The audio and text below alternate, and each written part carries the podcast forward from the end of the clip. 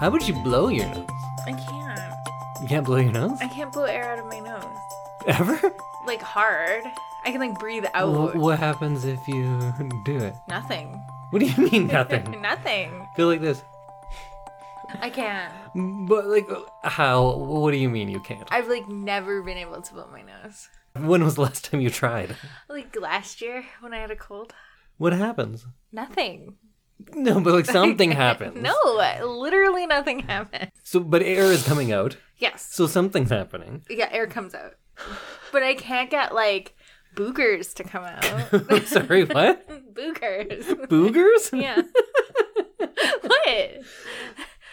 Are you a bugger person? Oh, you know what? Actually, I think I am booger as well. yeah. But it sounded so crazy. I, I don't use either word. I I don't think I've used them in, in like a decade. but then when you said boogers, it sounded so wrong.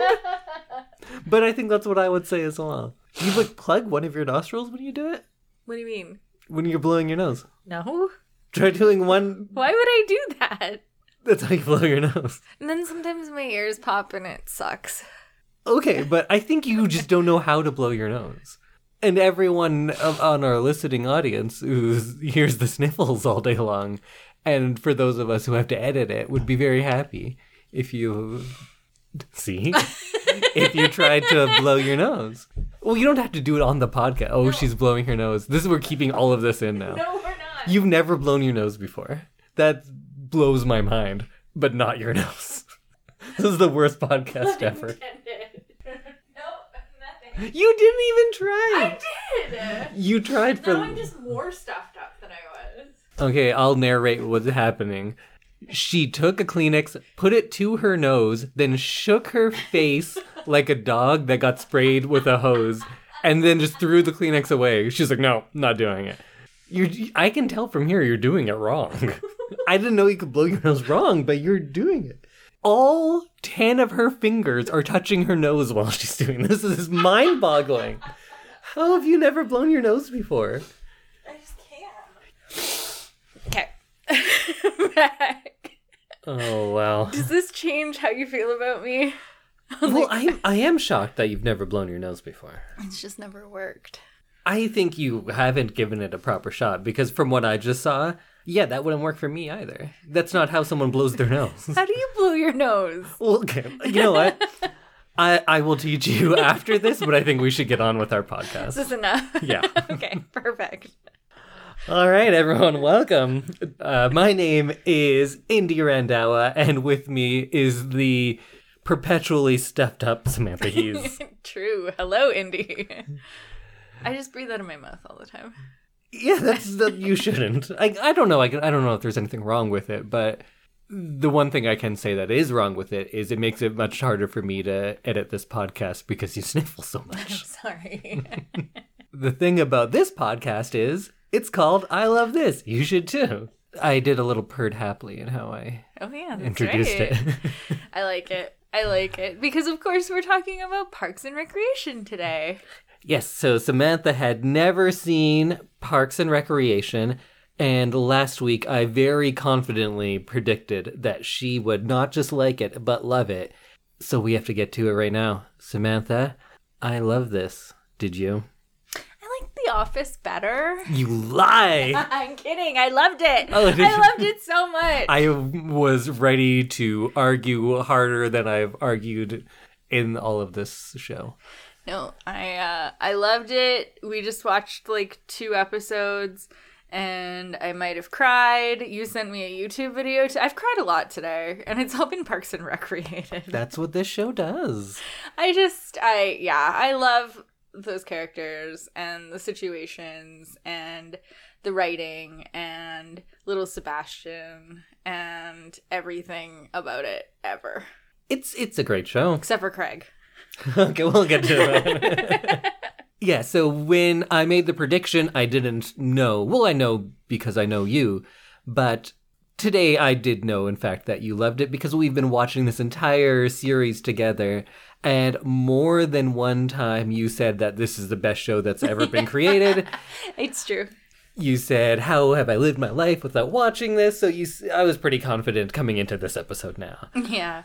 So you listed so many things that you loved about it, and I had watched it all the way through maybe once, I think. And upon this viewing, it only reinforced what I already thought. I feel like seasons two through six were pretty much as good as a sitcom can be. Uh, it featured characters who made us laugh and whose lives we also felt invested in. It's not just uh, cheap laughs that you don't really care about it afterwards. Yeah. I wanted success for pretty much everyone here. And we do often compare it to The Office because it was originally going to be just a spin off of The Office and it was going to be Rashida Jones's character doing her own thing.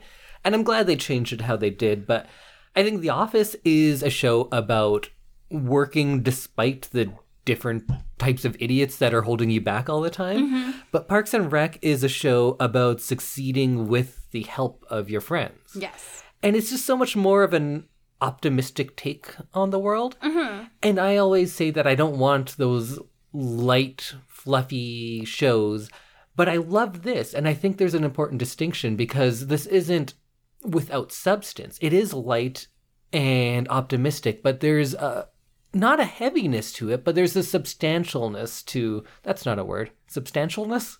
Substantiality? Yeah, sure. Substantial. uh, there's more to it. It's not just fluff. It is light and optimistic, but it carries a certain gravity to it as well. There's so many shows that are light, but you kind of hate the people, or they're just not good people if you actually knew them, like like The Office, or Yeah. I always talk about Friends because I don't care for Friends at all. I would hate all of those people, and I think they're bad people. Even though you're like, oh, I love this character. If you were actually friends with someone like that, they would drive you crazy. Oh, absolutely. And I do like shows where people are terrible if they're called out on it. Like uh, Always Sunny in Philadelphia, I like quite a bit because they're all bad people, but that's the point of the show is they are bad and they deal with repercussions of being terrible. Yes. Here you get to see people not being good, but becoming good and reaping the benefits of that. Mm-hmm. And that's not something we see all that often. True. Very true. Okay, well, that's the podcast because Indy summed it up very nicely. No, that was my introduction of why I like it. Oh. but now we get to break it down. Break it down. And I think what it's going to be a lot of is less about like themes and remember when this happened? Oh my God, it was so great. We're going to do a lot of that mm-hmm. probably. So, if you haven't seen Parks and Rec, this episode is going to make no sense to you. Yeah, and also go watch it. It's It'll- all on Amazon currently. In some countries, it's on Netflix. Uh, you can call me up and I'll lend it to you. That works too. It's like a warm blanket on a cold winter's day. There you go. I think that's what was on the season three DVD box set. Yeah, exactly. Parks and Rec. It's like a warm blanket on a cold winter's day. There you go. So, one of the things I think I mentioned earlier is that the show does have a bit of a change in tone, probably going from season two into season 3 And although I like season one, I think it's a very good show, it's not nearly as good as the rest. Uh, there are some characters who show up, and there's a definite change in tone, which I think really serves the show. Oh, absolutely. Because at the beginning, uh, people like like Tom. Tom was just like an asshole version of Jim Halpert. Mm-hmm. He was kind of that like, oh, I don't care about this. I'm too cool for this. Yeah. But he was more of a dick than Jim was. Yes. So he was he was downright unlikable for the first two. Mm-hmm. Yeah, they seasons, I didn't develop him in a way that made you want to continue watching his storyline. I think that season three, he really kind of fills out his character and becomes a lot more. Maybe likable isn't quite the word, because he definitely gets more likable towards the end of the series. Yes. But I think that he starts to become more of a real person and not just like a character. Or even if he is still like a caricature, he's a different one and a more dynamic one. And I'd agree that he's one that doesn't really get to be a likable character until much later into the show. Yeah, exactly. Even Leslie in the first two seasons, she's just a Michael Scott. She's the butt of jokes. She says like uncomfortable things. She's kind of racist in some of the things she says to Tom. yeah, here and there. And that's just not the character that we grow to love later Mm-hmm. on. So I'm glad they figured that out. It was it was just more like The Office in so many ways. Yes, it was too much like The Office in so many ways. And it didn't do the things that The Office was doing well. It just seemed kind of like a clone of it. Even how it was shot was more of the mockumentary style. Hmm, I'm glad they kind of moved away from that and towards the end of the show. Yeah, it's always the style of the show, but they they refine it and it looks more like a standard show than than The Office is. Yes. But I think along with it becoming less cynical and these characters becoming more likable, one great thing about it is when you have them starting off at this point, it provides room for growth. Mm-hmm. And I think that's what we get here. Because if Leslie was the season five Leslie right at the beginning, maybe we'd be bored of her. Yeah, there wouldn't have been as much room for her to kind of grow and change, which is like what the show is really about. I enjoy in season three when she stops kind of being in her mom's shadow. There's like a, in the beginning of the show, she's kind of in her mom's shadow who also works for the government and she's very much trying to impress her and it doesn't seem like there's any room in that storyline for her mom to be impressed by her really Right. And yeah, now that you mention it, we just really stopped seeing her mom after a while. we did and i'm glad that that was something that they cut because it felt very needy and it never would have resulted in leslie like being her own person and succeeding at all the things that she ends up succeeding at later in the show Definitely. Maybe we should start off with talking about Leslie Knope. Yes. Who's really the driving force of Yes, the whole show. she is. So, Leslie Knope, played by Amy Poehler. I didn't really understand where her character was going to go in the first season No, or because how old she was. you're very excited right now. What do, tell me about this? So, I couldn't figure out in the first season if she was like 45 or if she was like 25. It was Okay. very hard to tell. And I like there was no real defining storyline that kind of told you how old she was until she kind of came into the whole um like Ben and and uh Leslie kind of love story. It was easier to tell how old Ben was. Yeah. And I think her romantic relationships like grew with her because in the first season she's kind of like infatuated with Mark Brendanawicz, who is a very forgettable character. Yes, I actually kind of forgot about him. Yeah, and he's not he's not a bad character, but mm-hmm. He didn't fit with where the show was going, and neither did the idea of a character of like Leslie being infatuated because of one night they spent together. Mm-hmm. That didn't seem to fit her character, or at least where her character was mm-hmm. went. Exactly. So I'm yeah. really glad that changed, and we get some much better relationships for her as as it goes on. Mm-hmm. Yeah, and she's more relatable as like a young woman in politics or like a younger woman in politics um as the series goes on because they kind of define her age and they move her forward into kind of age appropriate things like going on dates and dating guys and trying to learn her role in the government and figure out what her ambitions are. Yeah, and I love her ambition is her driving force throughout Yes. this. And what makes me like her, and I still find her like not my favorite character on the show, but a great character, and it's because she's different from all those other like strong women you see on uh, TV shows. And I'm gonna put like quotes every time I say strong woman, it's in quotes because that is a an archetype that people are trying to fulfill and doing it usually quite poorly. In other ones, that strength often comes out on screen as portraying masculine attributes. That's Right. usually how strong is played on screen Yes. for women. And this one is very different because she's driven, but not cold nor malicious. She's fun and quirky, but she's not that like pixie dream girl or anything like mm-hmm. that. She has girly interests, but she doesn't fall into those tropes about like being a princess or being a shopaholic. She's able to derive her strength from her feminine attributes, or again, feminine and masculine are all in quotes, but what's usually considered to be feminine traits in leadership positions on TV and in the real world are Yeah. seen as being weaker and she flips that. She doesn't have to take on any traditionally masculine characteristics to be strong. She derives that strength from more traditionally feminine characteristics like inclusivity, focusing on the relationships that she builds with people. She doesn't seek credit. She's maternal to her coworkers. And her goal is often helping others and not just being defined as a success. Right. And she shows, like, not just women in politics, but like any fully fleshed out human that you can have these characteristics of a of a caring nurturing person and be successful. And that's even if i don't love the character and love her storylines as much that's a great representation to have on screen. Yes, absolutely. where does leslie rank on the characters that you like? Is she one that you really loved? Um, yes.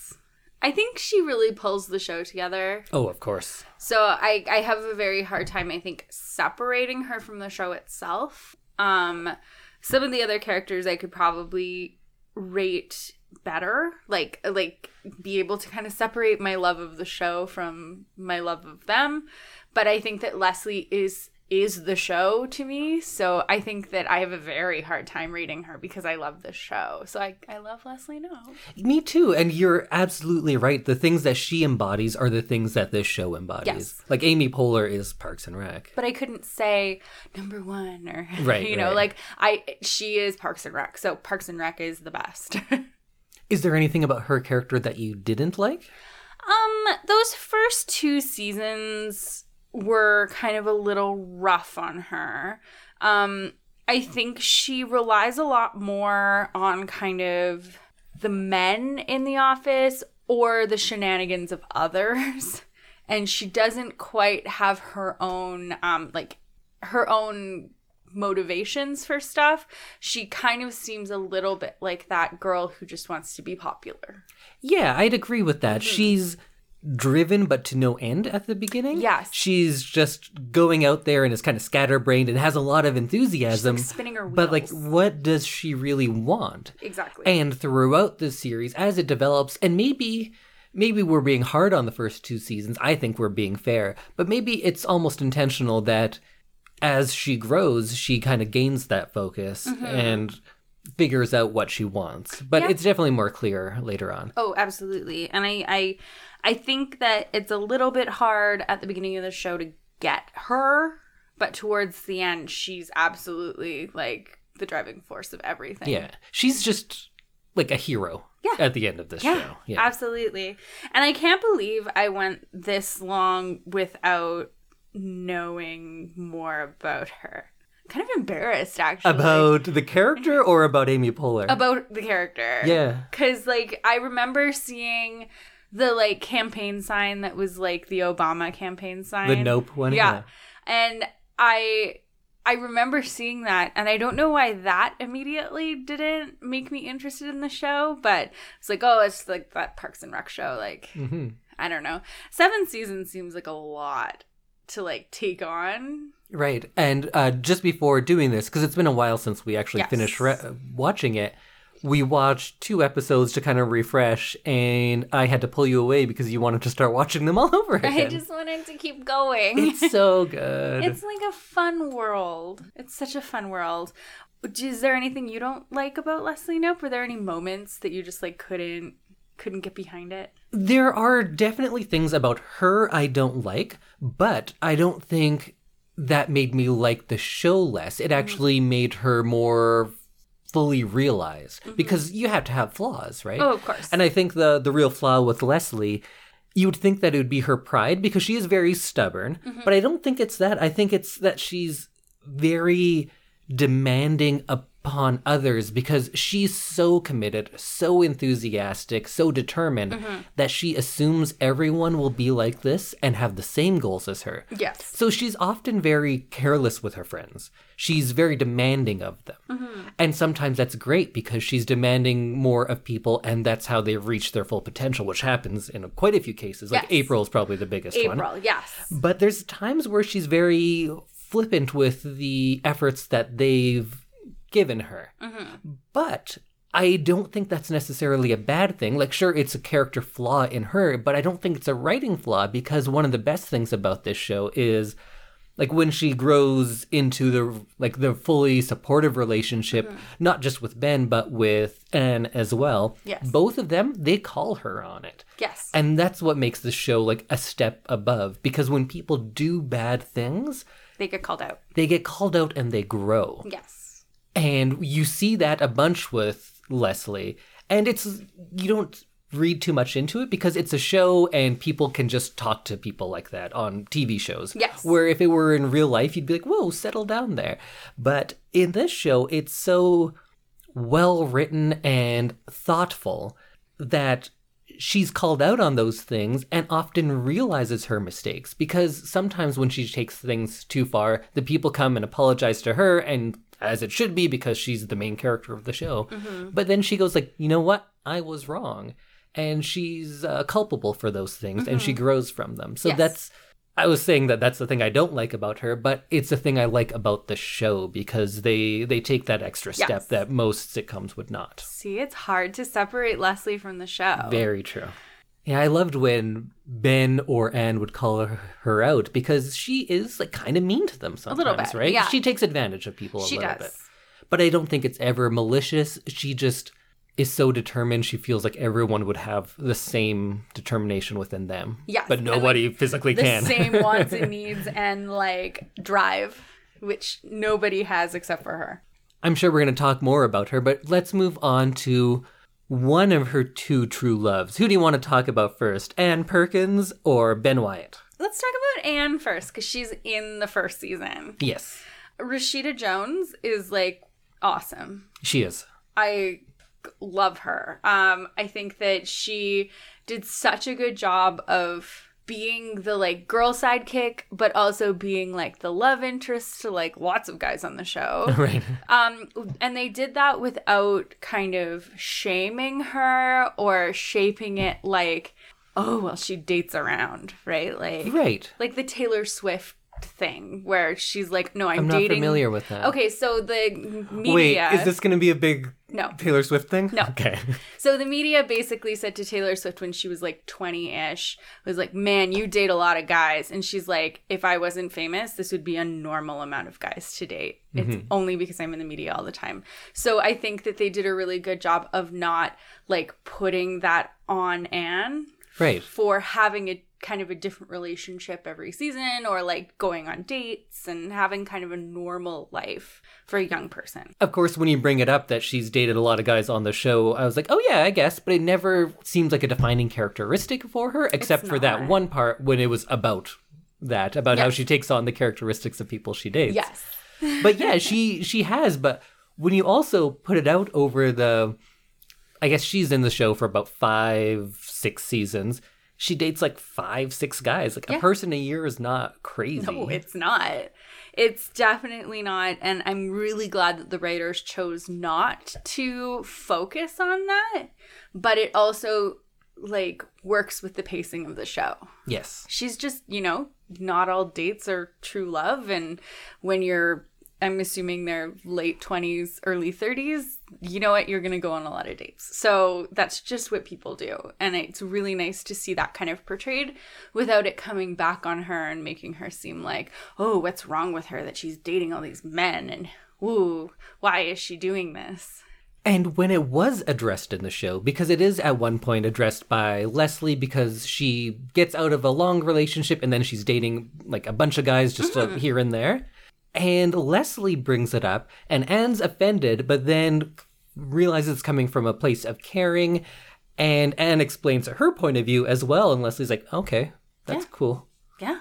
But the one part they do talk about is how she's taking on the characteristics of people she dates. Yes. Which I liked seeing that because I think we all know someone who's like that. Yes, it's Male or female, it's Male or very female, common. I feel like everybody has someone like that in their Yeah, life. Yeah, I definitely know some people like that. like suddenly we're into NASCAR or whatever. Like you're like you have literally never touched a car in your life. Yeah.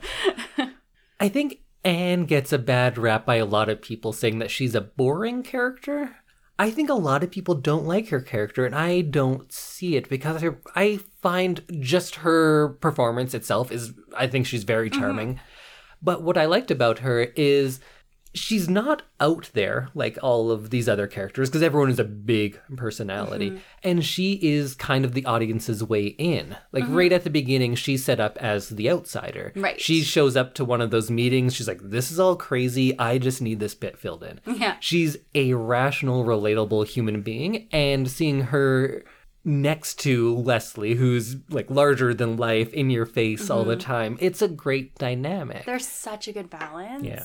Because she is quieter, but she also knows how to take Leslie down a notch without being Yes. like really crazy and out there as well. yeah So yeah, there's such a good balance, and I think all of Anne's storylines are so real too, because Mm-hmm. they're exactly something that would totally happen in real life. Yeah, So- because she's she is the audience's way in. She's the most yeah. relatable in a lot of ways because she's not a TV character. Mm-hmm. If anyone on the show seems like someone you could just know, it would be her. oh for sure, for sure, and yeah, I I really appreciate that about her. And I loved the growth of her character Mm-hmm. as well. Because she was the person who couldn't really find herself, and she was often seeking it in her partner. Yes. and having it defined to her rather than by her. And when she comes to the realization, like, I want a child, that's what I want. Yeah. And there's great representations of uh, women who don't want that in the show. So it's not, because sometimes I feel like that's a, a, lazy writing trope of a woman who can't figure out what she wants and then she goes, Oh, I just want a baby. And then she gets the baby and is happy. Yeah. But there's so much more to it in There this is, case, right? Yeah, and it's so funny because you have kind of all of those different points of view from women in this show. Like Yes. April never wants a child. You know, Amy Poehler, I guess Leslie Knope. Leslie Knope is so busy with other things that she probably hasn't even thought about children. Mm-hmm. And April's in this point of her life where she really wants one, and it's just Anne. sorry, Anne. Anne is at this point of her life where she really wants one. And so you kind of get all of those points of view in one. Mm. And it's really nice to see that they like flesh out like every single point of view and they make it okay for every single character. But I think the best thing that Anne contributes to this show is her friendship with Leslie. Yeah. What's a better female friendship on TV? I don't know of one. In most TV shows, it seems like we're going one of two ways that they're very similar and they're kind of partners in crime and they're doing crazy things together, mm-hmm. or they're always fighting and you're like, why are you even friends? They're like frenemies. Yeah, and this is so balanced because they do have arguments. Yes. And in each case, you understand both points of view Yes. And then they always make up. Like there's that one time when they go out at the Snake Hole Lounge and they're drinking snake juice, Yeah. and it's right before the big job interview because Leslie signed her up for this interview without even asking her, and can't realize like why she's mad at her. Right. And in the end, Anne comes up like kind of apologizing, and Leslie realizes like, no, I was the wrong one in mm-hmm. this case. And it's just, it's balanced, it's thoughtful, and they both just want the best for each other, Yeah. but they don't always know how to give the other what they need. And it's so human. And it's the learning of what the other person needs that is just uh, indicative of the show itself, right? It's not getting things right at the beginning. Mm. It's making mistakes and growing through those mistakes. So yeah, their their friendship is I said that about Leslie, but I was like their friendship is what this show's about. but that's what Leslie's about too, I guess. yeah, it's true. I uh, can't imagine this show without their friendship for sure. Well, maybe now let's move on to maybe my favorite character. Do you have a crush on him? A little bit, maybe. Oh, me too. uh, Adam Scott as Ben Wyatt, and he's first introduced as like the villain of the show, and I loved that. That was such a good entry into the oh, show. how he's doing nothing wrong, but everyone hates him. yes. That was a a brilliant introduction. Like we were just saying, the show is about getting things wrong the first time mm-hmm. and then growing from them. Yes. Just like Leslie's first impression of Ben is is, is wrong because she thinks he's this tor- terrible guy, and it turns out very quickly he starts redeeming himself and showing what he actually wants and what where his true motivations lie. Yeah, and I love Adam Scott. Before we watched this, um, before we watched Parks and Rec, we watched Party Down. We watched a whole bunch of Adam Scott Yeah, stuff. because I was a big fan, and then I showed you one thing, and you loved that, so I just kept. and kept now I think I up. just I'm in love with Adam Scott. He's great. Let's just watch all the things that he's in forever. And Haley, Haley, I hope you're listening to this one, and I hope you watched Parks and Rec because she hates him. But after this show, you can't hate him, right? totally forgot about that conversation Yeah. until just now. So we had friends over for kind of a, a masked, socially distanced birthday party for Indy. You don't have to qualify it. There was only four of us, It's so true. Um, but yeah, and uh, we had a huge conversation about Adam Scott, and we I think we convinced Haley to watch Parks and Rec. I hope so. Um, and because we just went on and on for like Indy and I together for like 20 minutes about how amazing Adam Scott is. Yeah, and how many happy cries you will have in this show. Oh, so many happy cries. Is there any show that you've had more happy cries than this? I feel like you might say Schitt's Creek, but I Oh, think Schitt's you're Creek. only thinking of the finales. I don't think no, it happened. I happy like all the time. In But Schitt's in Creek. this one, there's at least one per season. Yeah, It's more in this, I'd say. yeah. Um, I think that there are like touching moments and stuff in Schitt's Creek that get you more than just in the finales. True. But there are such like heartwarming moments that like you almost like tear up in this show just because because you just like love everybody Yeah. so much. Which I feel super dorky saying that, but it's But it's so like, true because we were just watching the episode where Ben is at the Unity concert and he gets to see his favorite band, Letters to Cleo, which is also very funny that he that's. It's not that it's bad music, but I, I just love that that's his character. Yes. Um, when he gets to see them and how happy he was, Mm-hmm. we both were just audibly excited for this fictional character Yeah. to watch a band he likes yeah. that's how great this show is at getting you to not just understand but truly empathize with these characters i felt excited for him Mm-hmm. Yes. i don't listen to letters from cleo but you just It's love just- how happy ben is You just like you become so attached to these people that you just want the best for them and when they get it, like Ben standing on the side stage like singing along to letters from Cleo and she winks at him and it's just like we were both just like ah like as we were sitting there. that's there. the sound i made and It i'm not was. joking i think i did I think we both made that sound and like we're clapping and like it was it was a moment on our couch but um but yeah it just like you just want the best and you just want everybody to end up happy because that's what all of them want yes that's what everyone wants. Uh, even everyone who argues all the time they want the best for each other. Mm-hmm. with a few exceptions perhaps. Yes. I love that ben wasn't a super manly macho handsome dude.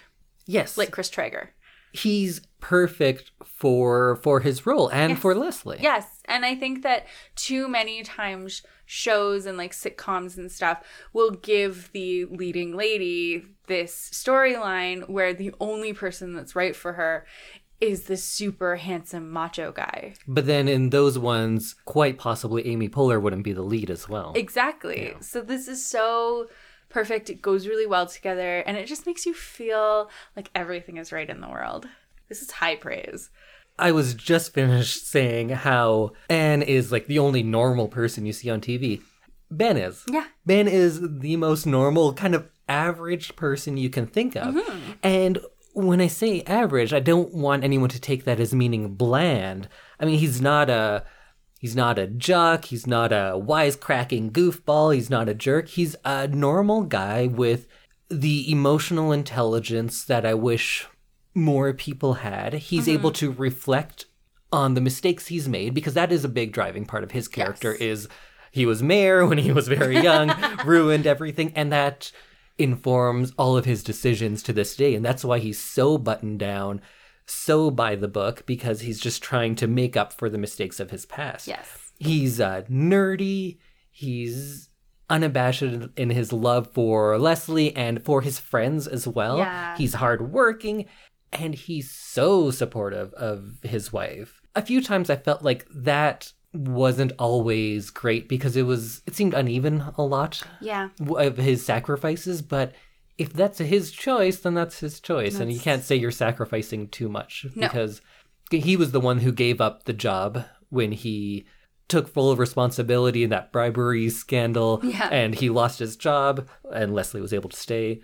When they were going to run for governor, he stepped back at the last moment because he thought it would be a better fit for her. He's Yeah. um yeah, he's very self-sacrificing, but I Mhm. think he's very thoughtful in those choices. Yeah. He could always work at the accounting firm. Oh yeah, the one that's tried seven times to hire Yeah. him. I think, yeah, I think that it's such a good match to Leslie Knope, and I think that their relationship is just so sweet. Yes. And it's such a good start, like when they're sneaking around and like you can't let um like city management know and it's just funny all of the situations they find themselves in, but yet it doesn't seem so far fetched. Yeah, definitely. And with the show starting how it did, one of the perhaps unintentional benefits is it gives these relationships time to grow. Yeah. People aren't best friends in the first couple of seasons, but you get to see those friendships grow and this romance grow as Yes. well. And it takes an appropriate amount of time. Mm-hmm. It's not episode two, they're in love, right? It Yes. took a full season to get to friendship. Yeah. And it's, yeah, I loved the pacing of the uh, the seven seasons of this. Yeah, it wasn't the same season over and over again. No, It wasn't no. like, oh, this time it's Anne doing something wacky, and this time it's Ben, and this season it's, you know, and it, I think that that is so great because some sitcoms that go this long tend to then fall back on just the formula. right. Like someone's in love with someone else, and this goes wrong, and this happens, and someone moves away, and it's like that everything every single season. I also love that Ben isn't a particularly commanding screen presence Mm-hmm. because any lead male they tend to kind of take over scenes they're Mm-hmm. in. And I think that's the writing, that's the directing, that's all of the history of cinema that we've grown with, right? Yes. That's what we're expecting. Yeah. So that's what we get a lot. And it was great for me because I, you might find it hard to believe, I don't particularly identify with most of Brad Pitt's roles or anything like What? that. yeah. What? But I love to see Ben being there and being a supporting character and like every sense of supporting, Mm-hmm. right? He's there to support this show, to move the plot along, and to support all of the characters as we went. And he's just such a likable guy. Ugh, I love I love that character and I wish there was more of that in like cinema. And he's a great demonstration of Leslie growing up. Yes. from her infatuation with Brendanawicz to finding someone who is not a complete yes man and supporting no matter what, but he will support and do anything, mm-hmm. but he also calls her when she's taking things too far. Yeah, exactly. And I think that's what everybody needs in their life. Right, Indy? You're taking this too far. Shut it down. That's what he says to me all the Yeah, time. Yeah, I'm always shutting things down. and pointing. The only thing I shut down is your butter consumption. And even that not shut down, I just like decreased it by 20%. Still an unhealthy amount of butter. I can't help it. It's so good. Hey, no one's denying how great butter is. Back to the topic at hand. I didn't exactly write down things about Ben's character, but I wrote down a few little notes of things that happened. Remember when Leslie wins the election and he had written the speech for her and then she says like, "Oh, I one day I want to read that concession speech that you wrote." And he said like, "Oh, I never wrote a concession speech." See, you're crying right now. That's how good it is. Ugh. Remember his proposal in the house because you think he's going to be moving away, but then he comes back. And then he comes. Ugh. Did you see the box? Yeah. It was like a necklace box. It was the box when he first made her a button for running for city council. It was in that box. Was it was the same box. No. so we're not watching any more movies for this show. We're just converting this to a, Parks, and Rec, show. podcast. Are you literally crying right no. I'm not. Oh my god. But the thing is, ah, I get it. okay, I'm crying like a little bit. It was so good. Ben's my favorite. They're my favorite. Like the combination of them is so good. Oh, absolutely. Yeah. But yes, also Ben is my favorite. I also loved every now and then. It wasn't nearly as much because they're both uh, secondary characters, I guess. But when you get to see the friendship moments between Chris and Ben, Oh, I love them too. yeah, they were really fun. We didn't get to see much of it, They but it was such an odd couple. Yes. Too. And actually, when you mention it like that, very much like Anne and Leslie. Mhm. One is kind of um, normal, logical, and one is just extreme everything. Yes. And they balance each other well.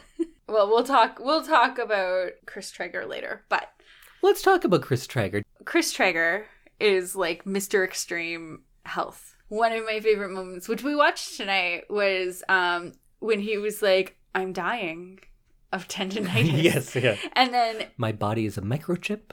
A small grain of sand could throw the whole system out yeah, exactly.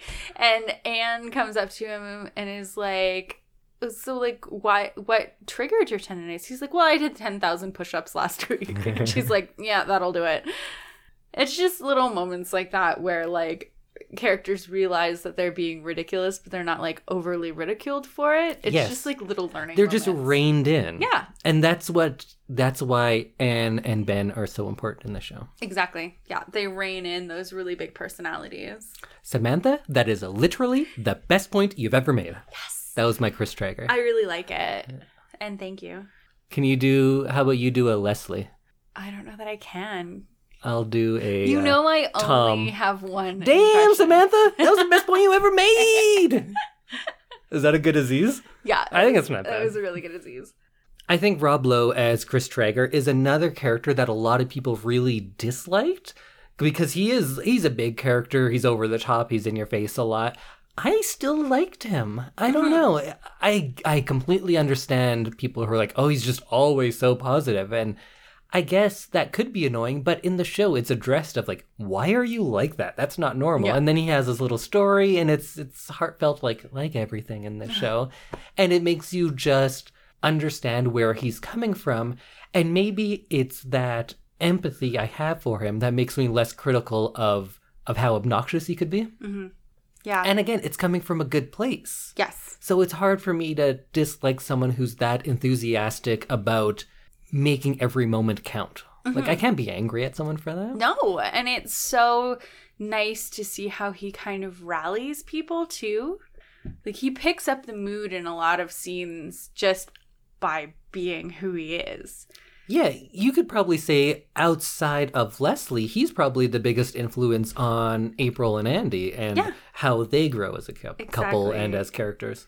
Exactly. And he's also kind of kind of like Ben in that he is very moral and he does the right thing and like when he's saying like, "Oh, well, you can't date your boss." and like then they're sneaking around. It's very much out of a good place.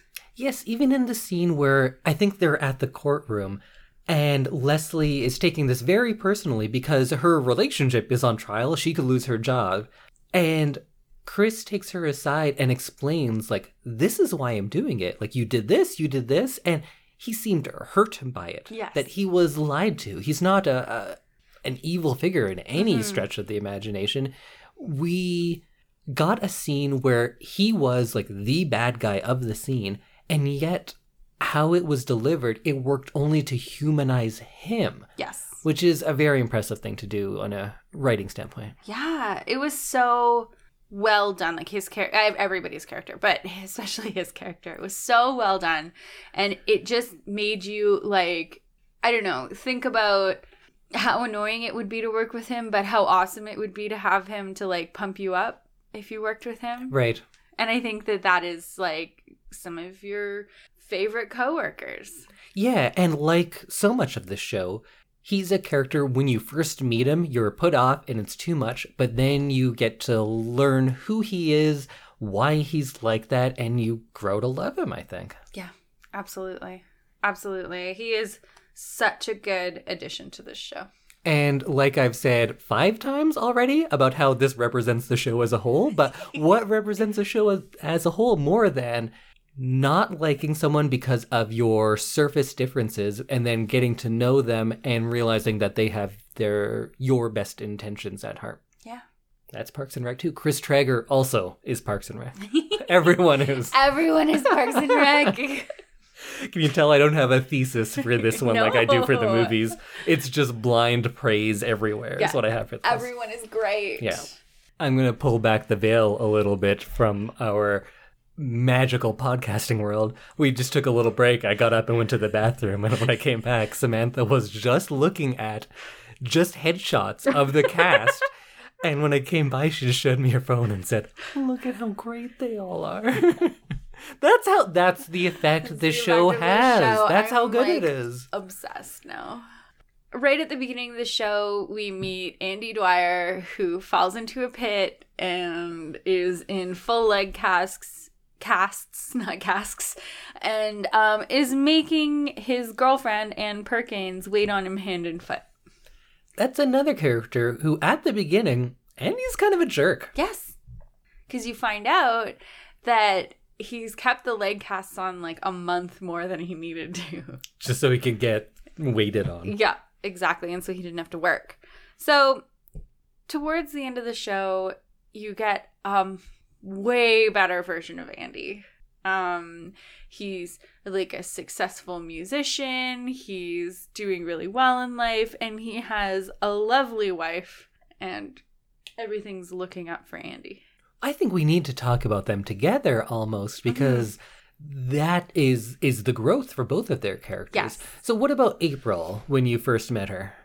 Um, I really understood April's character. I think she seemed like someone who kind of failed her way up into this job and like because politics or like administration is so bureaucratic sometimes it's impossible to fire people. You have people who are very incompetent at their jobs or just don't care.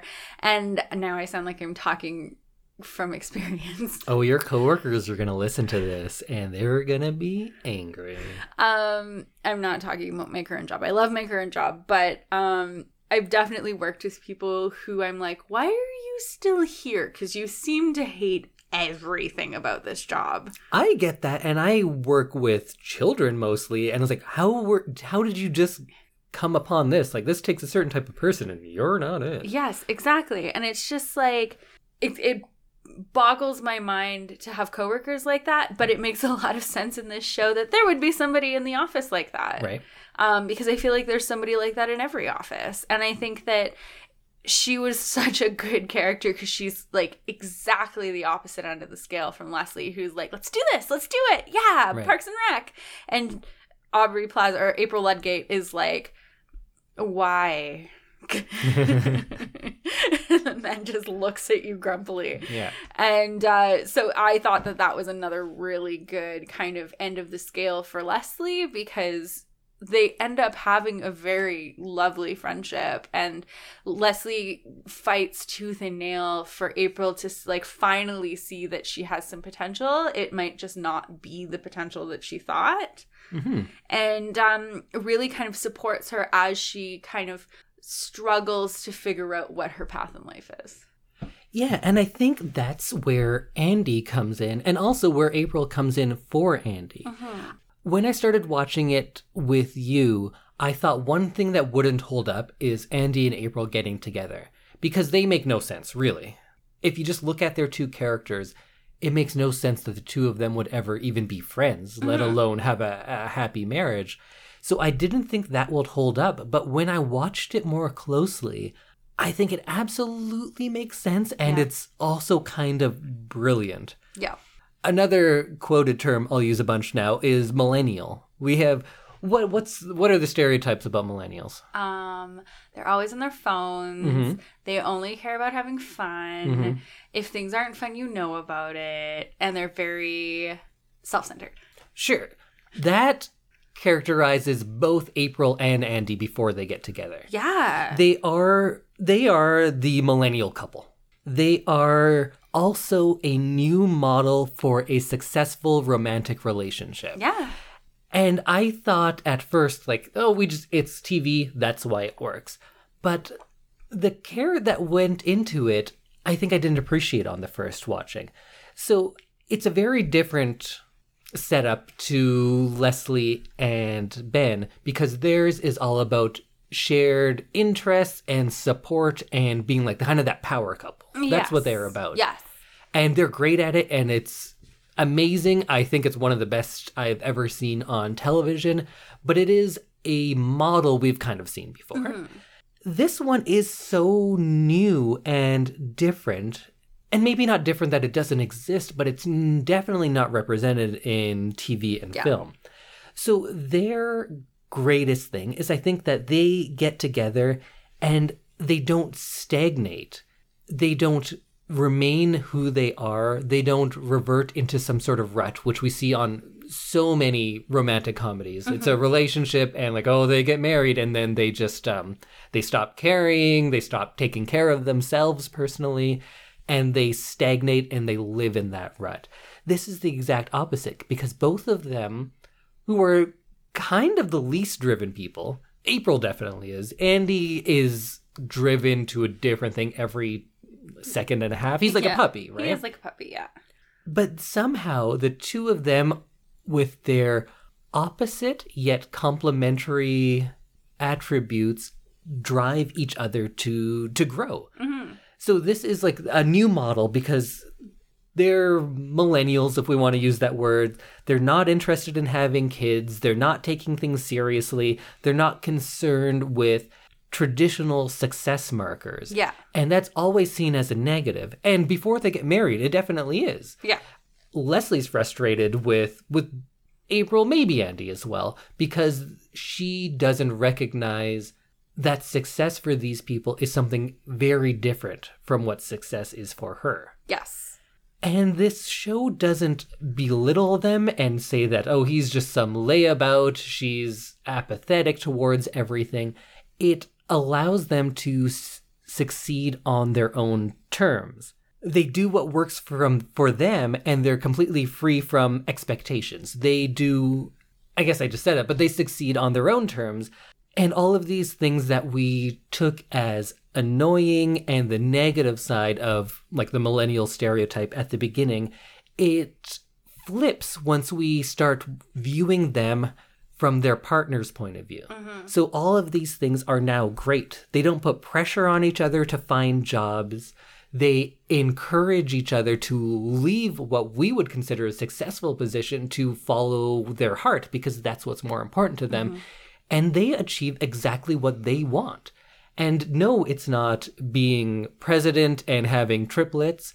It's having a job that gives them enough money to maintain their home and their dog. And that's what their success is. And I love that this show has that outcome and it's not the butt of a joke. It's not like, oh, they're childless and just have a dog and they can barely scrape by. Yeah. It celebrates that. They found exactly what they want.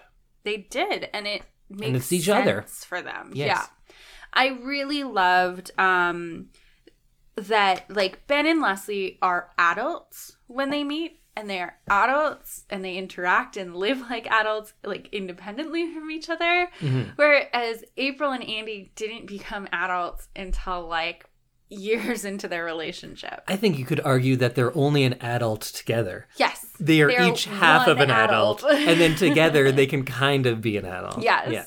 And I think that um, I loved the I loved the season um, when Ben was their roommate, Oh, right. and he kind of you can see him really trying to like teach them life skills. Yeah. and I think from Ben's point of view, it's because he like doesn't know how to handle them, and so he's like, maybe I can try to help them, and that'll be like good for them.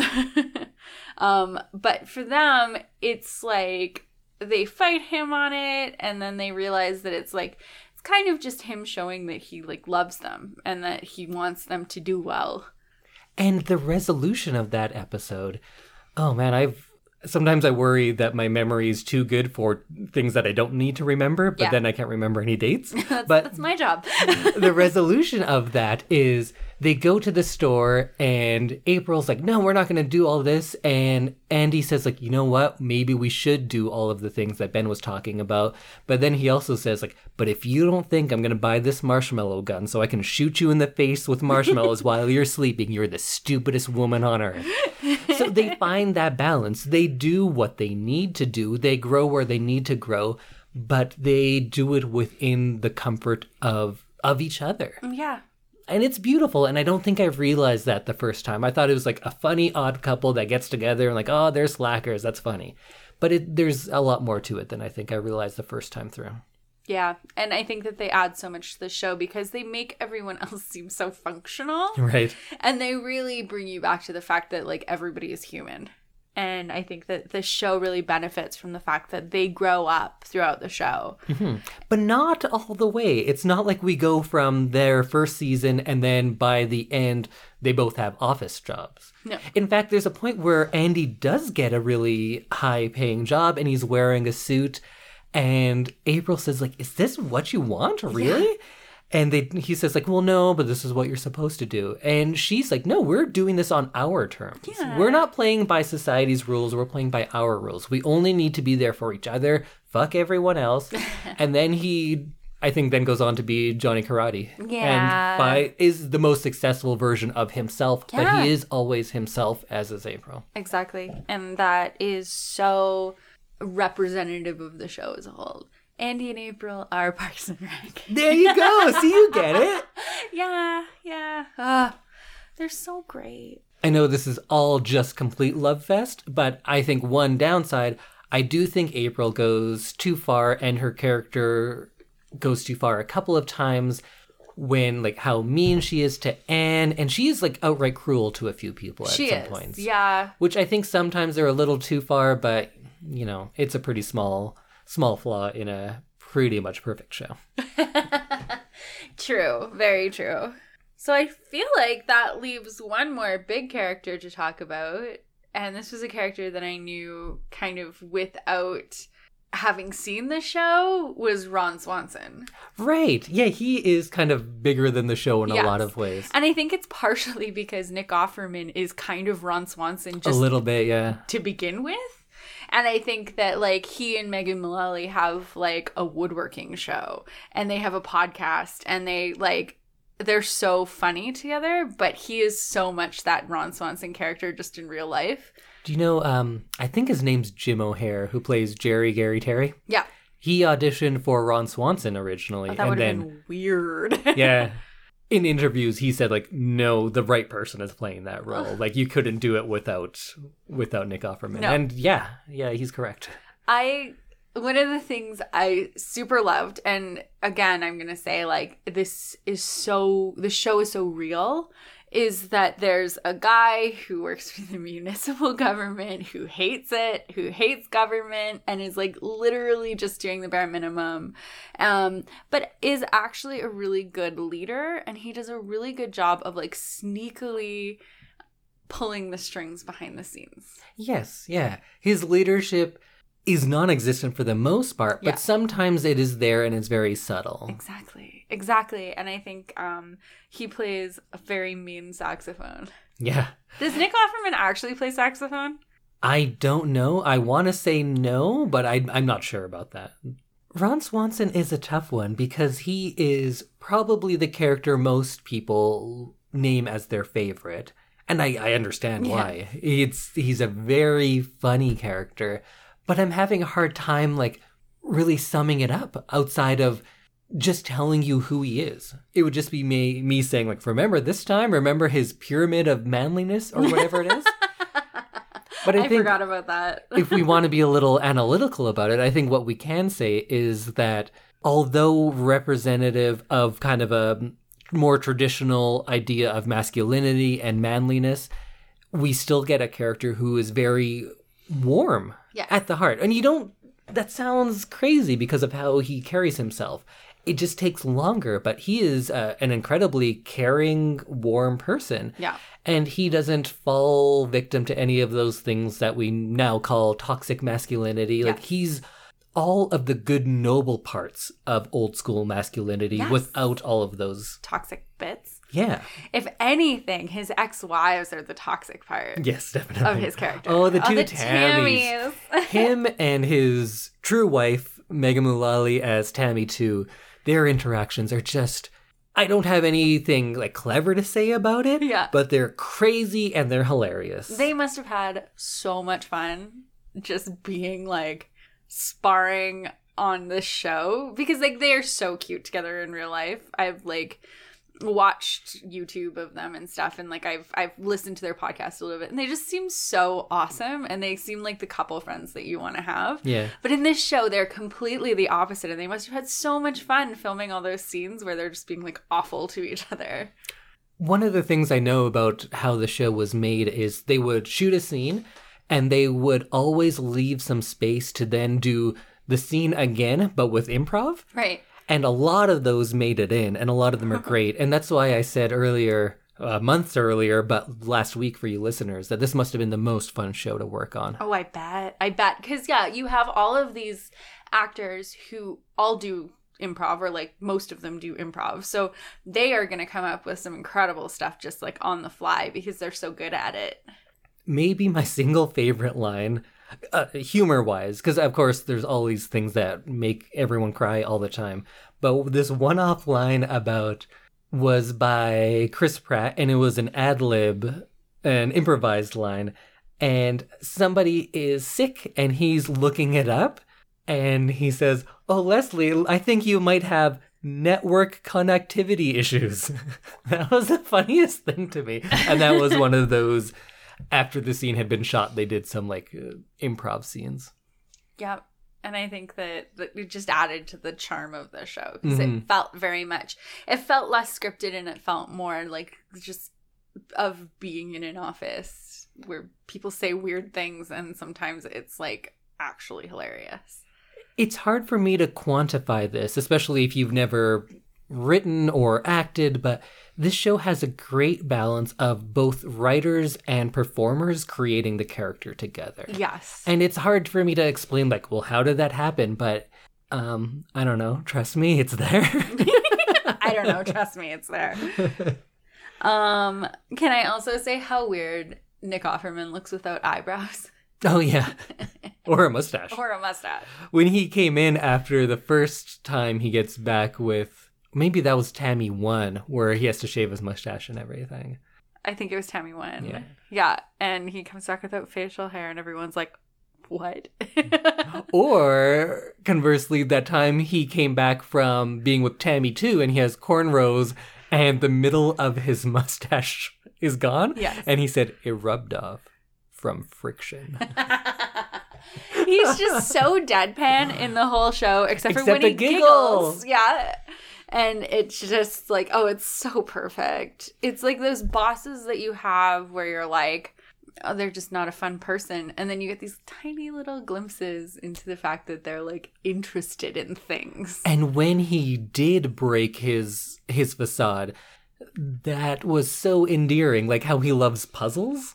Yes. like that whole bit and he was trying to hide it and play it cool and be ron swanson but no he just loves puzzles yeah. Ugh, Ron Swanson is Parks and Rec. well yeah you know what i think you said that half as a joke but the idea about putting on a facade projecting a strong image to the public and then having these vulnerabilities underneath and then finally meeting the people both in leslie and then his uh, fiance i think maybe wife at some point in those meetings he realizes that i can be my vulnerable true self and when that happens that's also like that's such a great growth and character moment so yeah yeah ron swanson absolutely is parks and rec Love it. and I think a lot of people talking about this show will boil it down to like, well, Ron Swanson is right wing and she's left wing, but they find common ground. So therefore, we all can. And I, I think that's uh, superficial and very dismissive and simplistic for what actually happens here. Because Ron, although is a libertarian, I don't think he would go into a lot of right wing things because that's not who he is, right? Hates the government. He believes in like yeah, no government and all that, but I I I also don't really want to talk about the politics of Ron Swanson because I feel like there's probably 10,000 podcasts out there that did that. yeah. But what he is is a caring human being. So I don't think you can say like, "Oh, see, it's cool to be a Republican. You everyone needs to just get on board and get along." Because I think what current Republicans are are not caring human beings who want equal opportunity for everyone, which is what Ron Swanson is. Yeah. So I think that saying that this is an example about of bipartisanship is not completely accurate No, I don't agree with that. what it is is two people who essentially want the same things. They want what's best for everyone, but they just look at it from different points of view. That's what it is. Yeah. And I guess yeah, that is an important message that if you're working towards the same goal, people have di- very different methods of getting there, and it is important to to listen to one another and have that mutual respect, but also that that respect isn't instant, and it took a long time for them to to gain that. You said it so well. I yeah. I tried to like read up on Parks and Rec because we actually stopped watching it over a month ago, We so I kind of forgot yeah. a bunch. And every article is just about the politics of Ron Swanson and how we can all be we can all get along and this is bipartisanship, which I don't think is is accurate. No. I think that you missed the point of the show. I think that's that is like a point of it is like people from all walks of life getting together and uh, working together. Yeah. but I don't think it's very applicable because uh, Nick Offerman often, when people will say, "Well, Ron Swanson would do this," he like yells at them because Nick Offerman is, is quite far left as well, Yeah, he is. as is Ron in a lot of ways, just not financially. So the last kind of three people I want to talk about are kind of a group of people. Oh, who's that? Um Donna, Tom, and Jerry Terry Larry. Donna is a fun one because she started out as almost like an extra, really. She didn't really talk much. no. and then also becomes a fully fleshed out character. And I love that even she has a turn. It comes much later, but she's kind of her only interest through seasons one through maybe even five is her Benz. That's all she cares about. Yeah. And then she finds a partner who she describes as like being the craziest guy, but it turns out he's just like the nicest human ever. He's just a really nice teacher. Yeah. But to her, that's crazy. And it's scary to her. Yeah. Because different things are very scary to different people. And to her, like Ron Swanson a little bit, it's being vulnerable and being with someone who is that caring that was something so new to her that it was it was kind of scary for her and she was sabotaging that relationship but then she as well eventually grows to the point where she can accept and give that love which is what this show is all about donna meagle is parks and rec Yes. I feel like we should be taking a drink every time we say that. oh i have been Oh, have you? have you not No. well your beer is gone Uh, oh, I guess I was. Yeah, there you go. I just took a lot of drinks when we were talking about Leslie. Um, so with Donna, um, comes her favorite treat yourself partner, oh yeah um, Tom Haverford. And I think that Tom and Donna are so ridiculous together. I love that friendship because it Yeah. wasn't established early on, but then we kind of get glimpses into it. And they have so much in common, which you, when you think about the characters, you're like, oh yeah, I guess they do. But they present it very differently, perhaps. And um, I just think that they're so like wacky and they offer these moments of like comedic relief without having to like steal the scene. Again, their relationship is so they connect on certain things. They don't connect on everything, but I think that the things that they do connect on just make them seem like so much fun. Like I'd go out to the club with Donna and Tom. and I think it would be crazy. Tom is possibly the person that took the longest to grow up, Oh, even sure. with Andy and April, because their grown up version wasn't totally different from their like adolescent or whatever you want to call that. They just had to kind of focus on their version of success. With Tom, we don't even get this idea of him as being like a mogul and all of that until maybe season three. It's something that comes about later, but still throughout, he's he treats women very poorly. Yes. So it's hard to be on his side. And I think that's okay. Yeah. Not that it's okay how he treats women. I think it's okay because he's bad about his relationships and how he treats people, friends, and romantic partners. Mm-hmm. But he grows and acknowledges the mistakes of his past. And what is the show about more than that? Is Tom Haverford is Parks and Rec. oh God! If you're still listening, I don't think anyone's going to listen to this. And frankly, I'm fine with that. I just wanted to talk about this. I'm gonna cry again. Um, so the last person that really stands out to me in the show is Jerry Gergich, Sorry, who? Larry Gergich, I'm not familiar. Terry Gergich. Oh, Gary Gingrich? yeah. Oh yeah. I also thought it might be funny that you I would just say who and then move on and cut it the rest of this all oh, out Oh, because no. that's that how appropriate would that be? Remember how he has a hot wife? yes, I do. and a hot family, really. Oh yeah, right. He has those three blonde daughters Yeah. too. Um, that was one of my favorite moments that they kind of ran throughout the show. Was anytime Jerry was like with his family, everyone was just like staring at him like, "What? How?" and you could like see it on their face and he's such a like pure soul and he just like wants to do the best and help and i feel like i legitimately felt bad about the way that he was treated on this show That's very interesting because I do this bit on most of the scripts I write. I love having one character that everyone just shits on all the time, and they're the butt of every joke. And it's funny because it's so excessive, and sometimes they'll be like, wait a minute, I wasn't even in this conversation. It's all directed at one person because it's a uniting force for many characters, and it's just easy comedic relief that you can throw wherever.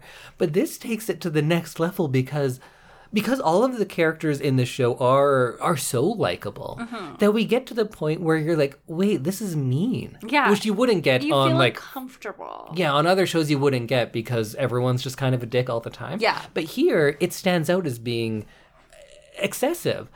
And I love how they make it more palatable. And it's that Gary actually has the best life out of anyone. He's actually the happiest person there.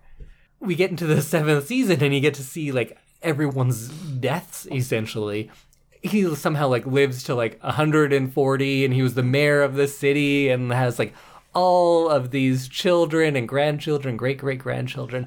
He gets everything he wants. yes So people always question, like, how do you live like this with everyone saying these things to you, living with this job that's menial and you get no respect? And he's like, well, I, I got everything I want. And he does. he does He has everything he wants. And it's it's kind of beautiful to see. yeah and he just like rolls with it Yeah. too and it's just like okay well i guess my name is larry now Yeah. Yeah, he's this example of something we didn't know we needed an example for. Like when life just shits on you, you know what? You just kind of go with it. yeah find joy in the things you find joy in. And maybe some parts aren't as great. You know, you can go home to that family that loves you, your hot wife, and your 30 grandchildren at the end of the day, right? exactly and it's just so he just adds this like sense of purity to the show Mm-hmm. almost and he's just so reliable and like oh i want i want a jerry in my office So you can just make fun of all the time. I want that too. It's not allowed in offices anymore. Not like a year ago when I made fun of everyone. Before the talk with HR. oh god um no i just like i just want someone who's that happy and that like dependable dependable on how he's going to mess up no matter what happens. Yeah. I loved when Ben befriends him Yeah. and they go on that date together in like the carriage and they go for massages. Yeah. And then eventually Leslie's too busy. Yeah. Yeah. And eventually, maybe like a year or two later, Ben comes out and says, like, I don't care who knows it. Jerry is my friend. And then I think everyone kind of attacks him, and then he does something dumb, and they all just laugh at Jerry again. But then they we know that Yeah. Ben likes him. Yeah. And that was sweet. Yeah. Every time we start talking about one of the characters, we then instantly start talking about their friendship with one of the other characters. Yeah. Do you have a favorite friendship in this show? Leslie and Anne? Ben and Chris. Ben and Chris. Yeah. Yeah, because they're so opposite. it's like, it's hilarious to see how opposite they are.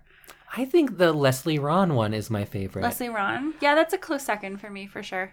I know, I think we said it a couple times, but you could say that that friendship is the driving force of the show, right? Yeah. Because they are always in conflict, but coming back to the same point. And that kind of, that cycle goes over and over again, but it doesn't feel repetitive to me.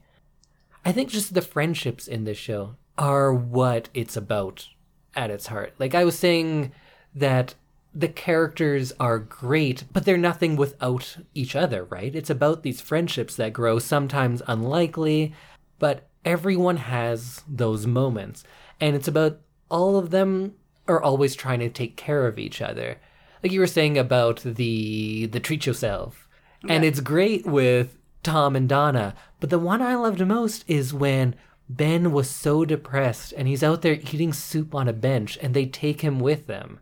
And he buys that Batman suit and they all want to laugh, but they're actually trying to cheer up this guy who they don't really even know at this point. Yeah. And Ben cries and just says, I really needed this. Oh. That was such a beautiful moment. And it, I know it's ridiculous. They're getting acupuncture. He's wearing a Batman suit. They're all over the top. But it was so human. It was so human. Everything about the show is so human. Or that time when Leslie and Ron have battling like Boy Scout, Girl Scout. I think it's the Pawnee Goddesses and I can't remember this some sort of scout system. Yeah. And Leslie essentially wins and she gets carried away in her own thing about winning. And she doesn't take into account the feelings of others. Mm-hmm. And all of Ron's Boy Scouts come over to her side and she gloats, but then she realizes that Ron actually had a vested interest in this. He cared about this job. He uh-huh. cared about those kids and she took that away from him. And then she creates the Swansons. yeah. Remember that? And then it's about those kids that are tough as nails and they don't need all the pampering and they're just going to live out in the woods.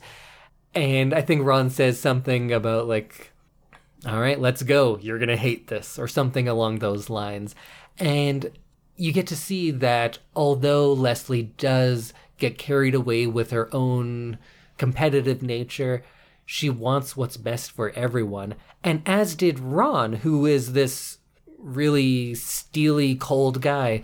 But he actually took a lot of pride in helping these kids out, right? And they both realize what really matters at the end of that episode. Friendship. Yeah. Or the bachelor party? Remember the Oh my rotating bachelor party? God, yeah. That was brilliant. And like how often do you get to see a group of I think it's 5 guys all very different and they're having their bachelor parties and it is completely free of all of those terrible stereotypes.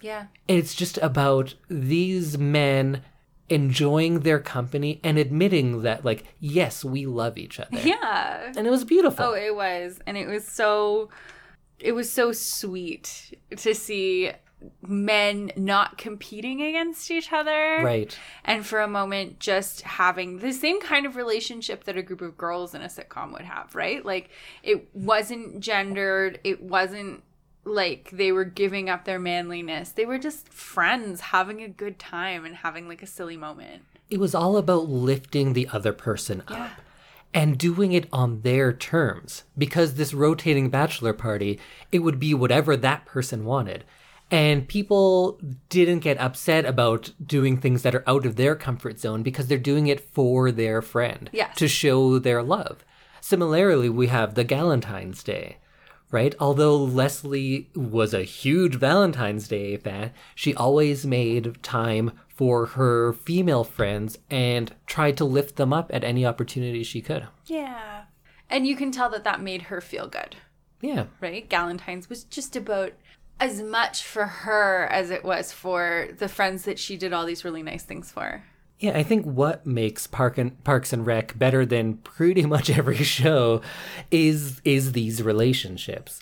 Like you might not always remember the plots of certain episodes, but you remember the relationships between the characters and how they lift each other up, mm-hmm. how they interact with each other, how they make each other feel, and it's it's really easy to translate that to the viewer because it's not every show that can make you feel like every character is a friend of yours. But that's what Parks and Rec can do, and that's why the performances and the writing and the show is just it's great. Yeah.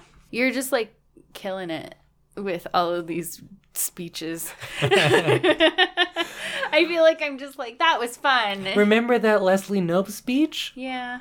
Oh, that was her speech that she gives when running for city council is one of the best speeches I've ever heard. Oh, I know. I saw somebody post that as a rebuttal to our premier here in Alberta, and it's very, very fitting. Like It you don't, is. if you love someone, you don't hold them hostage. You don't say these things. You don't threaten all this. Mm-hmm. And yeah, it was it, it was such a good speech. Uh, there's so many more things I'd like to talk about, but I guess we don't really have time. But one thing I did want to mention. Do you have a favorite guest character? Because I definitely know who mine was.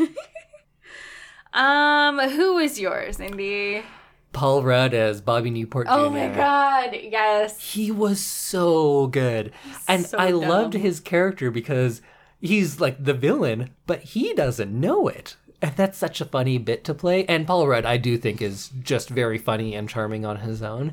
And this was such a good role. And I love that he was in it for almost the whole season. I, I don't have any analysis on this. He was just great, and their interactions were great. And I loved at the end, he was like, "Wow, that was really good," and he like applauds her and everything like Yeah. that. And when they run the attack ad, he's like, "That made me feel bad. Why would you make me feel bad?" He just doesn't get it, and is He is literally a child. yeah, it was it was so funny. I liked Yeah. him a lot. Also, I love Perd. Perd Hapley. Oh, what's the yes. word? You heard with Perd, You or is it what's the word with Perd? I think my favorite character was um oh what's the news lady? Shauna Malwae-Tweep. No. Mo Collins as Joan Callamezzo. Joan Callamezzo. Kalamaz- yeah. Uh, so my favorite character was Joan Callamezzo, who like has a serious drug and alcohol problem and is somehow still the face of TV news and funny. She was hilarious. I, every time she was in a scene, she just like knocked it out of the park. Yeah. And like how the TV news would still go on, even though she'd be like slumped in a chair and like asleep or passed out. yes, and then Ron would just show you how to weave or something like yeah, that. exactly. No, and I think it's little characters like that that bring kind of levity. Um, but again, like like I said, they don't distract from the main purpose of the show. Right. See, now I just want to talk about all those little side characters. Because even someone as much of a throwaway character as Shauna Malwae-Tweep, she gets an arc. She does. And it was actually a very good one. I would love to see what's going on with her when we're not with her because she's gone through some bad relationships and then starts making some very bad choices and then starts like being like, you know what, I have to look into myself for a little Yeah. bit. And even that, there's they just pay attention to everything like mm-hmm. that.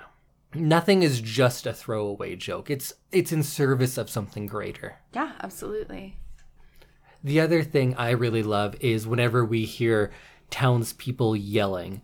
During my career of working in libraries or in public services, people yell about something that is not relevant, that you have no control over, and is frankly kind of crazy. But there's so much of that in this Yeah. that I really loved it. Like just someone coming into the Parks and Rec office with some pottery and saying like, "I made this. It's terrible," and you're like, "What? What do I?" this is Parks and Rec. yeah. And the, their interactions with the public seemed like one of the most true to life things to me, but I guess that just shows my interactions with the public. Yeah. Often getting yelled at for things that aren't true, and if they were, aren't in my control.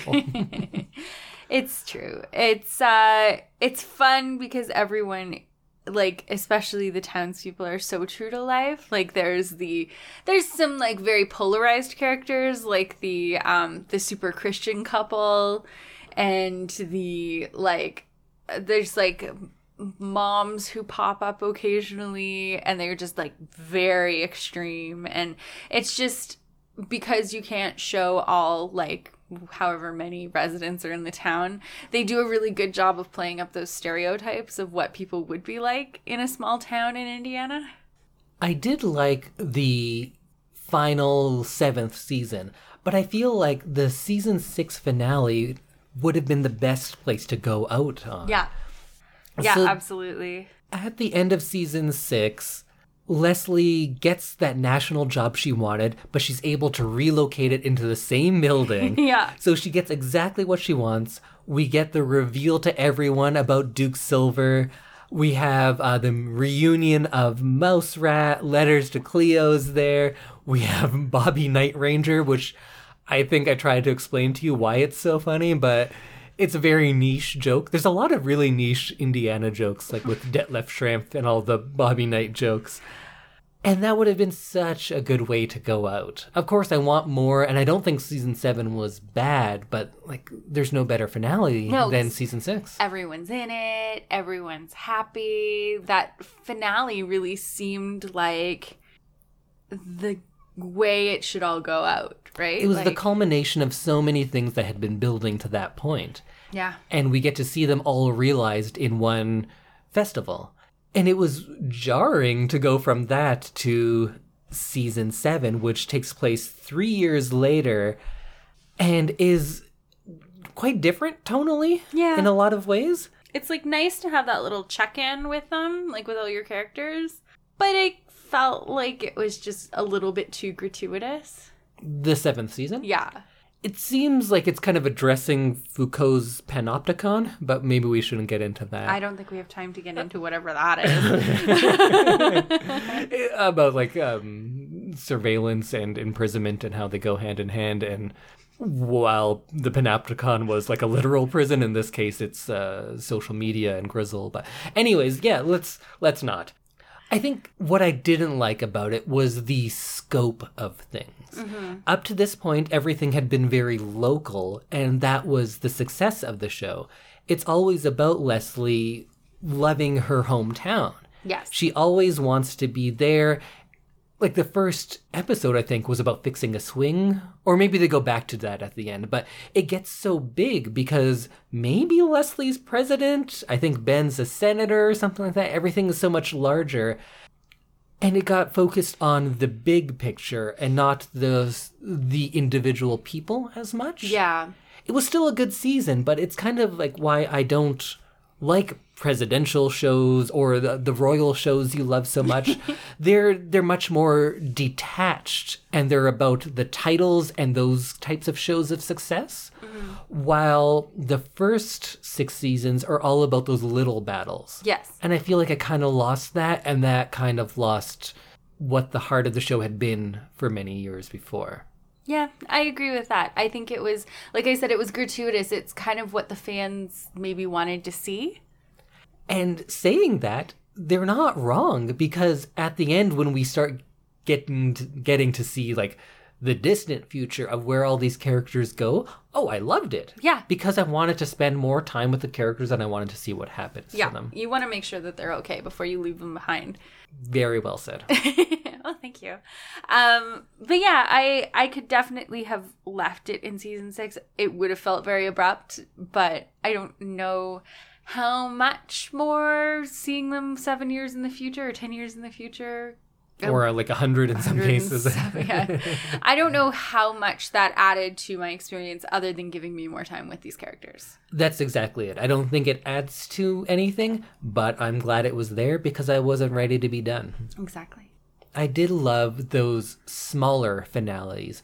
They were very good at having each season finale be something really special, and they were much grander than the rest of the show. Like, the Harvest Festival was one, and we get crane shots, which we never got before Yeah. then. Uh, Little Sebastian's funeral, That giant stage. the song, which I love so much, or that episode where Andy and April go to the Grand Canyon. right. Like those small moments of something being within their world, but still grand. I think that's as big as the show should be. Yeah. It should be as big as one of those big concerts where it is still this community. It's not about worldwide recognition. It's about this community succeeding, but in mm-hmm. the biggest way that it can. And those were my my favorite episodes, some of them. One other little thing I have to point out is before watching this, I mentioned something about Ginuwine, the singer, and you didn't know who that was, and I was, and I of course said, "Ginuwine? You don't know Ginuwine? Ginuwine." Which now you get because that's what Aziz Ansari said when Leslie Knope didn't know who Ginuwine was. Yeah. I identified with Leslie Knope in that moment because I did not know who Ginuwine was. Ginuwine. no. Okay, we got it. So, do you have any thoughts to wrap up our love fest for Parks and Rec besides let's go watch it now? you're gonna love it and then you're gonna want to watch it again no i think that everyone should see it and it's amazing and um i didn't go into this show just thinking that it was gonna be this amazing Is this like a 10 out of 10? I love it. oh yeah Wow. like a 12 out of 10 I did it.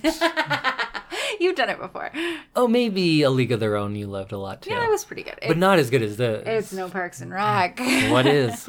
Not much. Not much. Um, yeah, no, I I think that the feeling that this show gives, like we kind of compared it to Schitt's Creek earlier, I think it's very similar to that, where it's this world where oddball characters are allowed to be normal and are allowed to kind of be themselves without having to kind of come up against very strict normal characters like air quotes normal. I think that this makes it so great to watch because it's it's so nice to see those weird little oddities that they come up with. And i think that makes everybody feel a little bit better about themselves. Absolutely. Like this is a show about people who who find their passion and pursue it with unabashed enthusiasm and with their friends who may not agree or even understand them but still support them. It's what we want everything to be. for sure yeah In a world where enthusiasm isn't ridiculed, it's celebrated and it gets results. yeah And I know um, people want to have something light to watch. Like you need a TV show that's kind of funny that you don't always have to fully pay attention Yeah. to. Maybe you just put on at the end of the day. And people say like, "Oh, I love Friends because it's light and I can just put it on. Oh, it's funny." And like I say with so many things on this show, they can be better. Demand more of those shows. Mm-hmm. A show can be funny and light, but still smart, clever, uplifting. They can make you feel good about the world and yourself. They don't have to be cheap and racist and misogynist. They can be idealistic and heartfelt and truly connect with you on an emotional level and still be that light, fun show that you just watch every now and then. yeah So anytime I put down a show and people say like, "Oh, it's just something light and fun to watch," it's great to have, but those things can be better, and that better is Parks and Recreation. It's so true. You said it so well. I I just want to live in Pawnee Yeah, yeah. and I feel like I have. just from watching the show. Oh yeah. Actually, yeah. No, I definitely think that while we were watching it, I it was a place you retreat to to feel good. And I think that's so important to have. And we're going to watch it every day forever, right? Sure. Okay. As long as you don't get sick of me walking around singing 5,000 Candles in the Wind. Forever. we Such a watched, good song. We happened to watch like two episodes from completely different seasons, and they both had that song. And I definitely asked you if you had picked those episodes because you knew that song was in it. I had been singing that song before you'd ever watched the show, so at least it makes more sense now.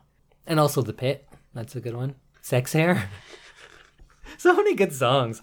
Okay, I'm gonna stop because I could just talk about so many other little things. I know, I know, me too.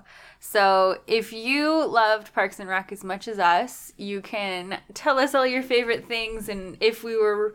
If you disagree with anything that we said, and if you uh, have some clever insights to add to our little love fest here on our show. Uh, you can find us at ILTYS and the number two on Instagram and Twitter. and Twitter. And you can find us at I Love This You Should Too Dash Podcast on Facebook. And you can email us at I Love This You Should and the number two at gmail.com. You know, one thing we never say is rate and review because nobody rates and reviews the show. I think we have one ever. We Um, have five. do we now? Yeah. Oh, did you finally rate our show? Yeah, Did you? five stars. All right, thank you. It only took a year. I was busy doing other things. I don't rate or review like anything on iTunes. yeah, but you were in this one. I know. I should five stars for Okay, myself. thank you. And five stars for you. and for you, the viewer. And we'll see you next time when we'll have a couple of spoiler free reviews for our things of the week. And Samantha will tell you what we are going to watch next. And you know what it is already next week? Christmas. It's we're starting our Christmas episodes. So it'll be all maybe not explicitly Christmas themed, but the big movie will be, I assume. She's looking blankly. I'm going to take that as a yes. Yes. But it'll definitely be like holidays and winter themed stuff like that. yeah, so we're gonna we're gonna slide right into that holiday season, and we'll see you next week with your favorite Christmas sweater on. Goodbye. Bye, everyone. Let's go get some waffles. So much whipped cream. That's one